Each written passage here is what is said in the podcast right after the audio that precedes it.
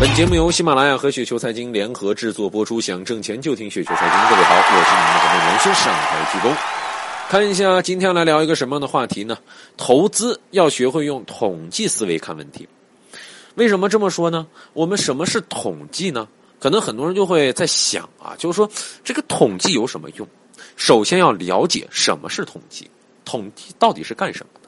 如果用一句话总结，那么我最喜欢用的呢，就是什么呢？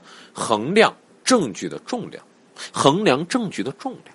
啊，这话听起来比较绕口，其实就是看一些现象是真实存在，还是纯粹的运气凑巧。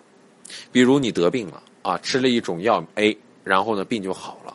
这个时候到底是药物 A 有治疗的效果呢，还是纯粹的运气好呢？啊，你不吃这个药，病可能也会好。但是你根据你的一种策略买买卖一个股票赚钱的时候，到底是这个策略真正起到了效果，还是你的运气好？那么学统计有什么好处？抛开很现实的好找工作，最大的好处可能就是锻炼你的理性思维。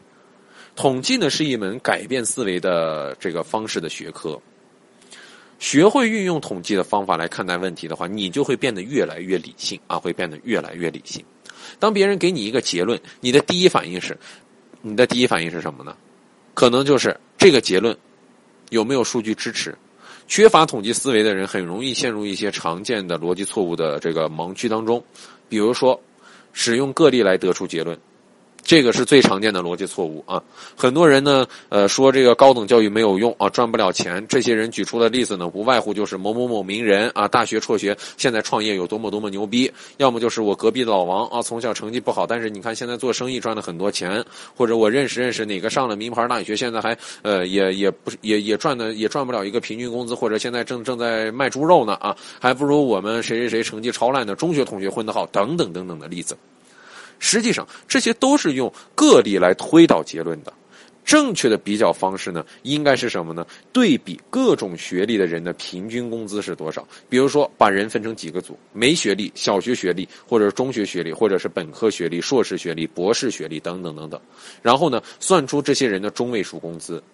我相信得到的答案应该是学历越高的这个组的，它的中位数应该工资越高。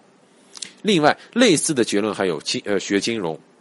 经济学对于投资没有任何帮助，等等等等，啊，举例呢，就是没见过哪个金融教授发财了，是吧？但这这这这些东西都是荒谬的，就像我们刚才说的，这是用个例在推导出结论，一个个例是不足以推导出结论的，需要无数次的一个累积才可以。一些骗局呢，也是利用人们的这个逻辑漏洞啊。假设一天你收到了一个推荐于呃股票的电话，告诉你说他们有这个内幕消息啊，知道某股下周要涨，你认为他们是骗子，但是闲着无聊的时候呢，关注了一下这个股票，结果呢，这个股票哎真的涨了好多。第二周呢，你又接到了同样的电话啊，给你呃推荐另外一只股票，这个时候呢，给你推荐这个股票的时候呢，呃，你还是觉得他是骗子，但你同样还关注了，哎。但是过了一段时间，哎，这个这个股票涨势真的非常的好。到第三周的时候，同样给你介绍了一个另外一种股票，结果也是对的，你就觉得可能开始怀疑他们是不是不是骗子了，啊，是不是真的有内幕消息呢？到第四周的时候，又给你推荐了一个新的股票，而且又大涨。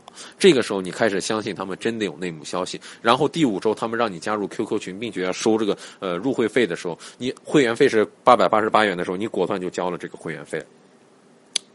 你可能会想抓一个涨停啊，这八千八百八十八都回来了。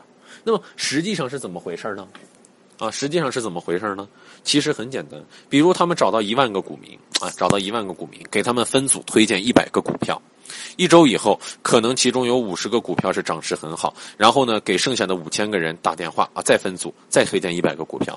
到第二周以后，剩下两千五百个正确的组，同理这么一直下去，到了第四周的时候，你可能会发现，呃，最幸运的就剩下这五百个人了啊！最幸运的可能就剩下这五百个人了。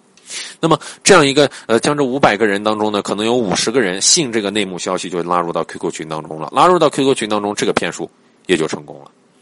其实这说实话，说实话还是统计的一种方法，还是统计的一种方法。所以说，大家一定要多加留意，一定要多加留意。好了，各位听友，如果说您觉得咱刚才说的还稍微有点道理，或者还稍微有点意思的话，就请速速添加关注。当然，你也可以添加我们的微信公众号啊，直接搜索一下雪球，直接搜索一下雪球就可以了。我是好人，我很真诚，我是你们的好朋友蓝轩，让我们下期节目时间不见不散，各位拜拜喽。